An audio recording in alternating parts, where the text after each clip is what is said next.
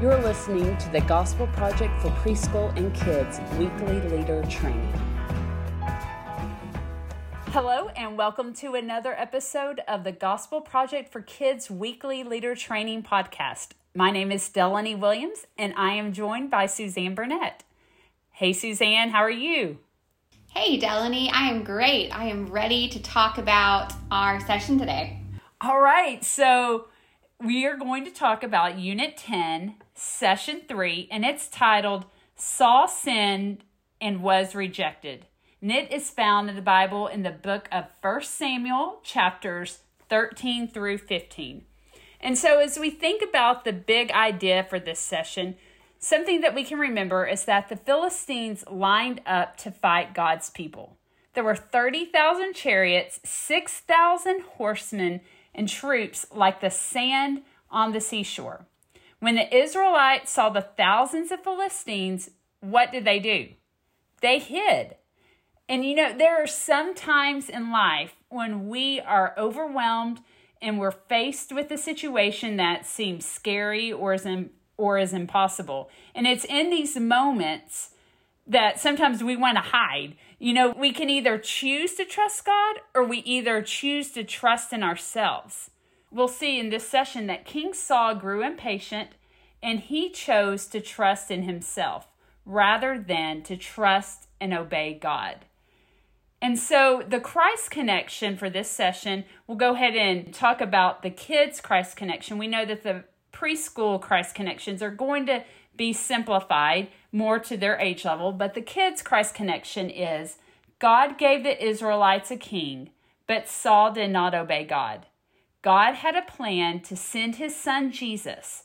King Jesus trusted and obeyed God perfectly and died so sinners could be forgiven and accepted. Now, since we've talked about the big idea of the session, it's the part of the podcast where we talk about some specific activities that may require a little extra prep time or either have some special instructions. And so, Suzanne, if you will go ahead and tell our listeners about some of our preschool activities from babies the way through kindergarten that you feel that may have some helpful hints or may need some extra time and preparation. Yes, we have three activities happening over in preschool this week that I wanted to talk about.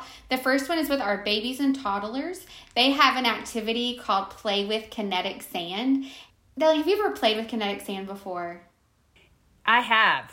I have. And you know, it's it, it's not always it's not that type of resource that's going to stay in one place. It seems to like sort of follow you. You know, like it, Yeah. it's on your hands, it's right. Yes. Yeah. Yes. And it's and that goes along with one reminder is when you do that activity, have some baby wipes nearby to wipe their little hands and to wipe your hands too. Um, but kinetic sand is a lot of fun. I wouldn't say it's necessarily a mess free sand, but it is an easier to clean up sand than regular sand. So kinetic sand this week. Um, if you're wondering where you can find that, you can purchase that online or really any of your nearby stores. They're to have um, kinetic sand. There's also some recipes online where you can make your own kinetic sand, and most of those that I found involved mixing sand and cornstarch and dish soap. If you do choose to make your own sand, go ahead and post an allergy alert on your door so parents know what their kids will be touching that day. And just make sure that you have all of that sand in a container that you can close up and put away in a high spot where a toddler won't run over there and pull it down. For our younger preschool, there's an activity called Search for Letter Tile Words. And so when you're putting this together, when you're making your sign, just make sure not to put the letters too close together when you print them. So there'll be enough room for the kids to line up the letter tile on the paper. Also, make sure that the way the letters are written, that that font matches the letters on the tile, specifically like A's. Like, you know, sometimes the letter A can look a little different. So just make sure that those letters match. And if you're trying to figure out, well, where can I find letter tiles? Think about games like Scrabble or Bananagrams. That's one game that you could pull some letter tiles from to use in that activity. And then again, just watch those kids very closely that they don't put them in their mouth, that they don't try to eat them. So for older preschool, we have an activity this week called Make Tape Resistant Artwork. Make tape resistant artwork. And so to save time, instead of spelling out the word obey with tape on every child's paper, because some of you may have lots of older preschoolers in your classroom and you're thinking, I'm going to have to spell obey with tape on every single paper. You might be a little overwhelmed. So if you are, just do a giant O instead and mention that the word obey begins with the letter O. And I would also write that word out on a piece of paper or maybe a whiteboard to show the children what the word obey looks like. Great. Thank you so much, Suzanne, for that extra clarification for those. And we hope that that helps our, our teachers as they are preparing. I'll go ahead and look to our kids' resources, and we want to talk about with our younger kids. There is an activity with the I Promise to Obey cards.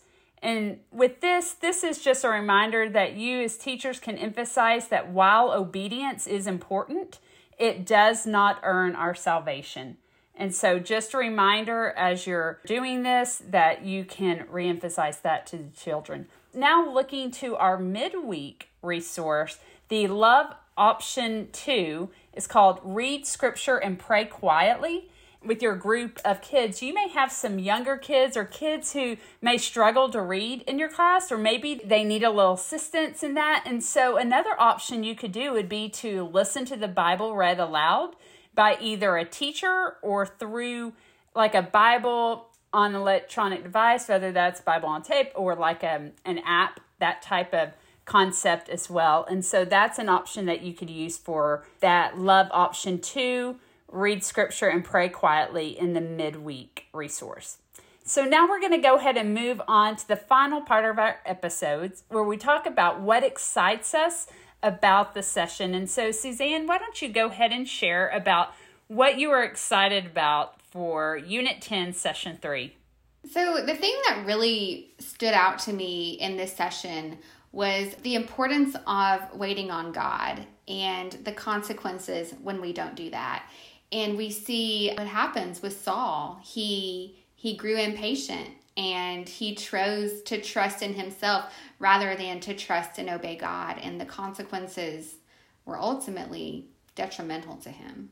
Right. And I think, like you were saying, it's so important about the trust aspect of it. We either choose to trust God or we trust in ourselves. And so when we're trusting God, we're waiting on Him. We're acknowledging that He knows best not us. And that is something that is very hard for me to do because i want it you know in my time but he sees the whole picture. And so he knows what he is teaching us or wanting to teach us through situation and the timing that's perfect and seeing everything come into play. And so we need to trust him. And so we're trusting either he knows best or either we're saying that we know best. And we may not be verbally saying that we know best but we're saying that with our actions and so we as leaders need to remember that. We as children's leaders can remind boys and girls about the importance of trusting God and waiting on Him. And so, in conclusion, we want to thank you, listeners, for listening to today's episode of the podcast.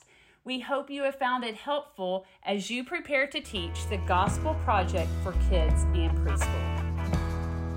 Thanks for listening to this week's leader training for the Gospel Project for preschool and kids. For more resources to help you focus your ministry on the gospel, please visit gospelproject.com.